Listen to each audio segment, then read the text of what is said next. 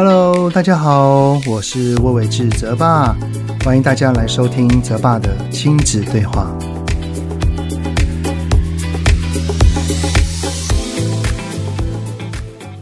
Hello，你们好，欢迎收听泽爸的亲子对话。我是亲职教育讲师魏玮志泽爸。这个上个礼拜的五一劳动节哦，原本应该是爸爸妈妈可以在放假的这个空档哦，趁着孩子上学，然后一起好好约个会啊。我原本还有在脸书上面提醒啊，说，哎，今天是五一劳动节啊，所以夫妻之间一定要趁机约会哦。而且啊，要让那个平时很忙碌、比较少接孩子的另一半呢，让他去校门口等孩子放学，给孩子一个惊喜啊。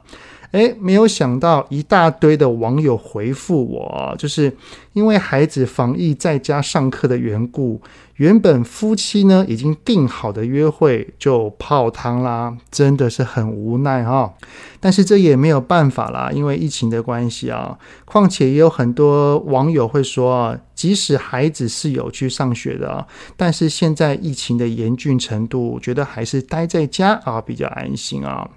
而且啊，最近有不少邀请我演讲的单位啊，就很贴心的希望我把演讲的内容啊，可以多增加一些，包含了如何关心就是比较长时间防疫在家孩子的心情啊，还有亲子之间因为长期待在家相聚在一起的时候，如何减少摩擦，如何增加内心对话啊，这些都很多的单位都希望我可以把到那个加进到演讲的内容里面。那像我们家啊，像我儿子啊，他是国中的缘故，之前都是防疫在家线上学习啊，而美眉呢，则是要到学校上课。我儿子啊，因为他太想念同学了，因为每天都是这样子盯着荧幕。顶多就是可能有时候趁一些空档啊，同学之间还在线上，然后那边聊天，就是没有办法真正跟孩跟他的同学啊面对面这边哈拉啊，然后讲一些五四三啊，所以他就好想念那个回学校。而我女儿呢，她看哥哥都在在待在家里面哈，然后她也很想啊，所以有的时候在上学前呢，就还会很哀怨的说：“哦，为什么哥哥都可以在家，我也要。”要哎，真的，所以啊，每个孩子面对同一件事情的想法啊、情绪啊、感受啊，真的都很不一样。好，那说到情绪呢，我上周 podcast 的内容啊，讲的就是当孩子的情绪很多很满的时候，该怎么引导的议题啊。诶，没有想到掀起了一阵 Me Too 的风潮啊！也就是说，意外的有许多家长跟我反映，就是说他们家的孩子，他们的情绪也是如此哦。而且巧的是，好像都是弟弟妹妹偏高哦。而在这一些回应里面呢，有一位叫做帮个忙的听友，他在 Apple Podcast 底下呢有提到说啊，请问泽爸，遇到孩子完全不用言语跟你沟通时，该怎么办呢？我和我女儿讲道理，她不回应；给她下指令，她也不回应；问她有没有听到，也是不回应。她永远不愿意开口，不愿意看着我。如果强硬要她回答，就直接对我拳打脚踢。只要看到棍子才会开金口动玉体。我不愿意再拿棍子，但是这让我对她完全没办法处理。所以呢，这一集的主题，我们就从上一周的延伸下来好了，我们就来聊一聊，想跟孩子好好沟通，但是他却完全不回应，我们该如何应对呢？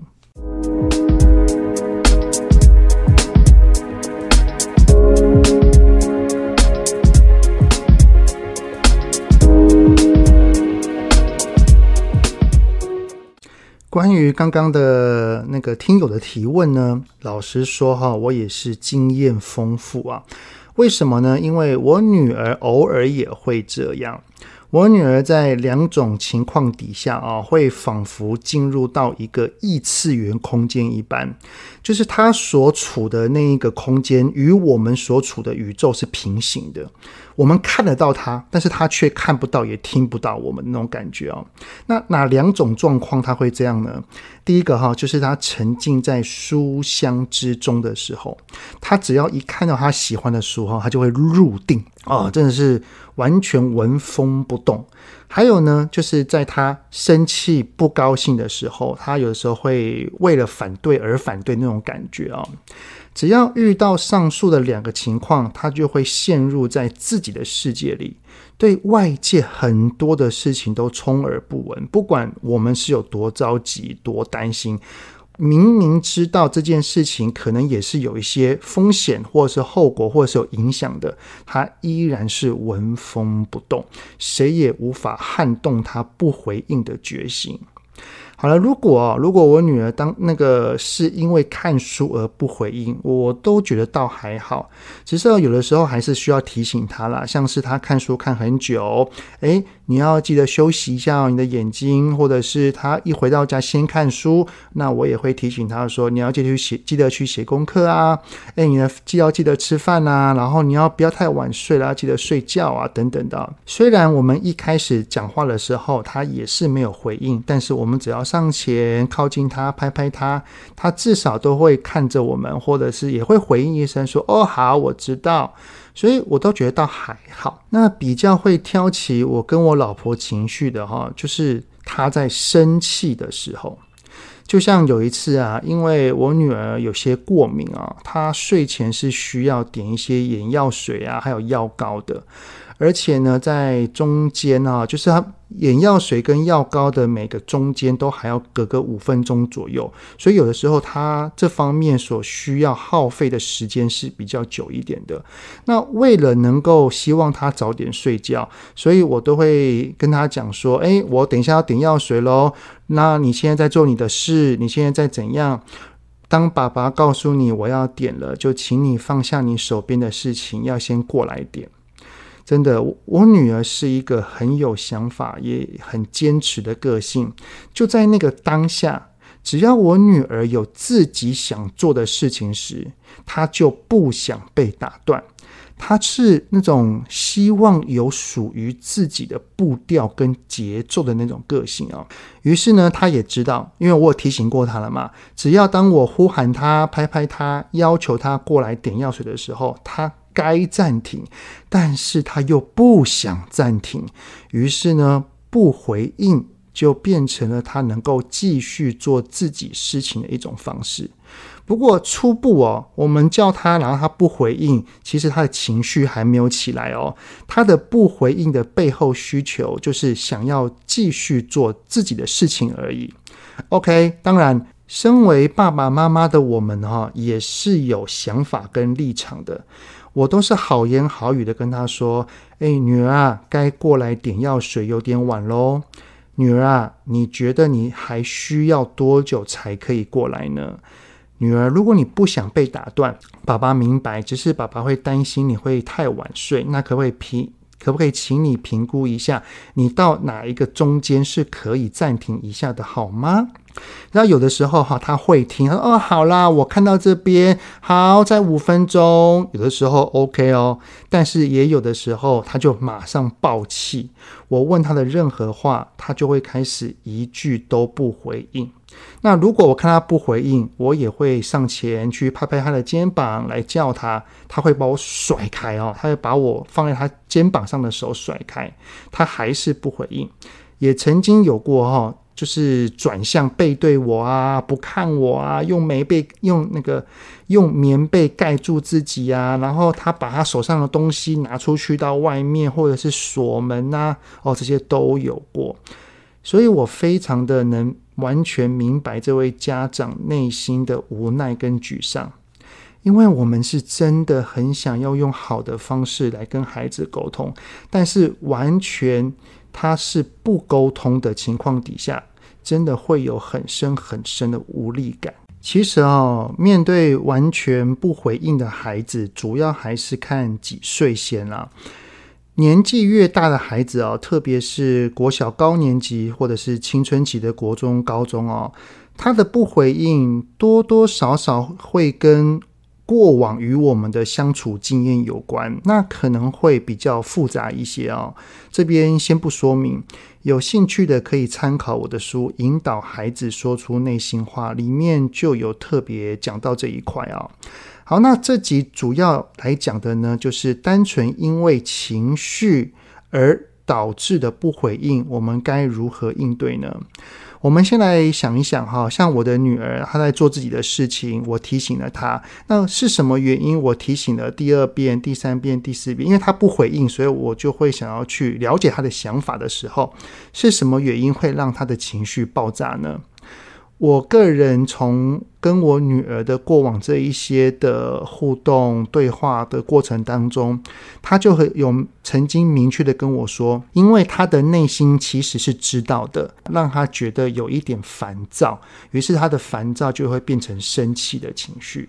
那如果孩子因为情绪起来，一生气，然后或者是不高兴，就像是嘟着嘴，两手叉腰的说：“哼。”我不要说了哦，这句话不管是真的说出口，还是内心所表达的想法，这就表示说他的下层情绪脑因为被触发而开启了，而这个不回应的应对姿态，就是在表达他的反抗跟逃避。反抗什么？逃避什么呢？反抗这些指令，要去做无言的抗议。以及要逃避大人的规范跟要求，一样嘛，就是他想要继续做自己的事情，你为什么不让我做？有大大概这样子的一个思维逻辑啊。好，那我是怎么去应对我女儿的呢？我要先跟你们分享说，我女儿现在的状况偶尔还是会有，但是跟以往相比，真的进步太多了。当我发现到我女儿有产生了不断的反抗或逃避，就是完全不回应的时候，她一丁点有要跟我们沟通的迹象都没有时，真的就不要再沟通了，就别说了。不过我会先再跟孩子说一句话，我去表达我当下的感受，以及我为什么会要这样做的原因，像是我会跟我女儿说：“女儿啊。”爸爸知道你正在做自己的事情，爸爸会要你过来点药水，是因为你过敏了，你很不舒服。那爸爸是很心疼的，而且你也是需要多睡觉，增加身体的抵抗力。如果你现在不过来点药水，爸爸会担心你会太晚睡。那因为孩子有情绪，我我女儿她也不会回应我，于是我就会等她冷静了之后再说，我就会跟她说。好啦，那如果你现在还在做你的事情，你不想回应爸爸，那等你好了再来叫我吧。后来呢，我就等他的情绪好了。其实我女儿真的很可爱，我女儿她。有情绪跟没情绪，他的行为、他的动作、举止，其实都会有很明显的差异。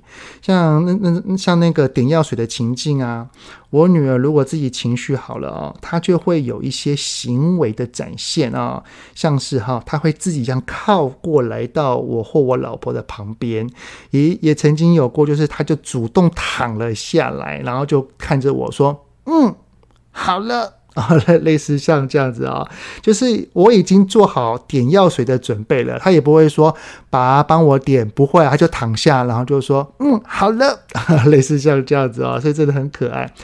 此时呢，我看到他的这些行为，我也大概知道，OK，他愿意点了，然后我就会先替他点了药水，然后再温和的告知他说，再过五分钟还有点药膏哦。好，慢慢的啊，就在这个等待过程当中，我女儿的情绪她也会更加的稳定。等到点完药膏之后，我就会趁这个机会试着跟她对话看看，跟她说说话。首先哈，我会先去理解她有情绪的原因，像是我会问她说：“女儿啊，你刚刚不回话，是在生气吗？那你是在生爸爸的气吗？那你在气爸爸什么呢？你可以跟我说嘛。”那我女儿可能就会说：“啊，她是怪我啊，都说什么都是因为我啊，哦，等等之类的啊。”那我是不会反驳，也不会责怪，我只会很平稳的回她。哦，是哦，哦，这样哦，哦，好，爸爸知道了。那我为什么不会做什么指责啊，或者是反驳的这些语调？因为我的目标很简单，第一个就是我要她点好药水药膏，然后赶快睡觉。然后就是第二个，接下来他的往后，我们有什么机会可以越来越好？于是，于是呢，我就只有回应他。接着，我会再一次的跟他诉说我内心的心疼、担心跟着急，让他明白我的心意跟用意。那其实我女儿随着越来越大，她都是听得懂的。于是呢，我就会再去试着引导往后面的做法可以怎么做。像是哈，我就会问他说。女儿，我知道你正在看书，你正在做事情，你不想要被打断，但是你就是要点药水啊，怎么办呢？女儿，你觉得爸爸要怎么提醒你会比较好呢？女儿，如果你不想暂停，那可以怎么跟爸爸说，而不是不回话呢？女儿，你觉得有办法在下一次自己设定可以暂停的地方，然后来过来找爸爸吗？好，就是类似这样子的做法。我们的重点哈，不是要他立刻马上听话过来点啊，而是希望他慢慢的学会之后如何在有情绪的当下，多多少少是可以回应以及明白可以怎么做，而不是只有不回话。而且啊，请大家，请各位爸爸妈妈一定要知道一件事情，就是理智的学习方式。是很难在当下听懂了，下一次立刻就会做到。每一个人的学习都是需要时间，也需要好几遍、好几遍的慢慢、慢慢的练习。特别是孩子，所以啊，这可能真的需要好几次的来磨。好，所以啊，只要往后啊，因为这个进步它不是立竿见影的，它是需要时间的。所以，只要孩子往后有试着表达了，有回应了，就像是如果他之前是一句不吭，然后他这一次有至少有回应一声“好啦”，也可以大力的称赞他。好的，那就是这集 podcast 的内容啦。不过我还是想要回应一下这位听友哈，就是如果孩子只有不回应，我觉得就是像我刚刚那样子的处理方式，可以试试看。但是如果孩子有去对爸爸妈妈拳打脚踢，真的一定要懂得制止他，一定要。制止他的行为，告诉他爸爸妈妈这样子会痛，你很生气，我明白，但是你不能够来伤害我的身体，让爸爸妈妈痛。哦，这是一个回应方式。前面几集的 podcast，我记得我有特别的录制到哦，所以都可以那个回去聆听一下。好，那最后呢，跟你们说几个鼓励我的留言哈。那第一个呢是叫做 Call Me。哦耶，因为它是 H O E H 啊，所以我也不知道是是是不是这样子念啊。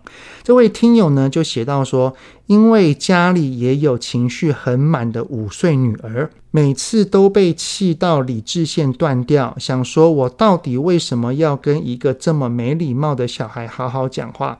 但是听到泽爸女儿的故事，给我很大的鼓励，觉得又有勇气平静的跟小孩说话对话了。好，第二则呢是叫做 C A W U 的听友啊，他留言写到说呢，身为问题多多孩子的父母，尤其是妈妈，在这条路上经常艰困难行。不仅要面对自我的挫败，还要时不时被人用言语丢石头。但是泽爸总是能在积极的建议之下，又给了许多温暖的力量。不吝于分享自身的经验，也让人觉得有被前辈拍拍的感觉。感谢泽爸坚持录制 Podcast，希望还有很多个下一年。OK，对，如果今这一集才知道的话，就是泽爸的这个 Podcast 呢，已经刚满一周岁哈，已经一岁了，耶，非常开心啊。啊，非常开心。那不知道会几年，但是目前的想法还是很乐意，也很愿意继续录制下去的哈。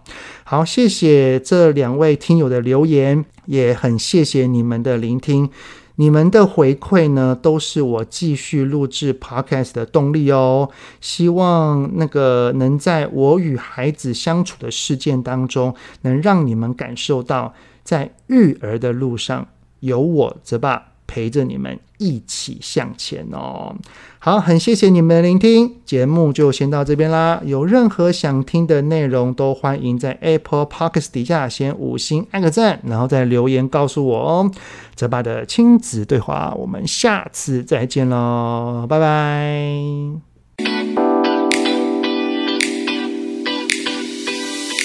希望今天的节目有让您与孩子之间有着更好的相处。欢迎在各个收听平台订阅泽爸的亲子对话。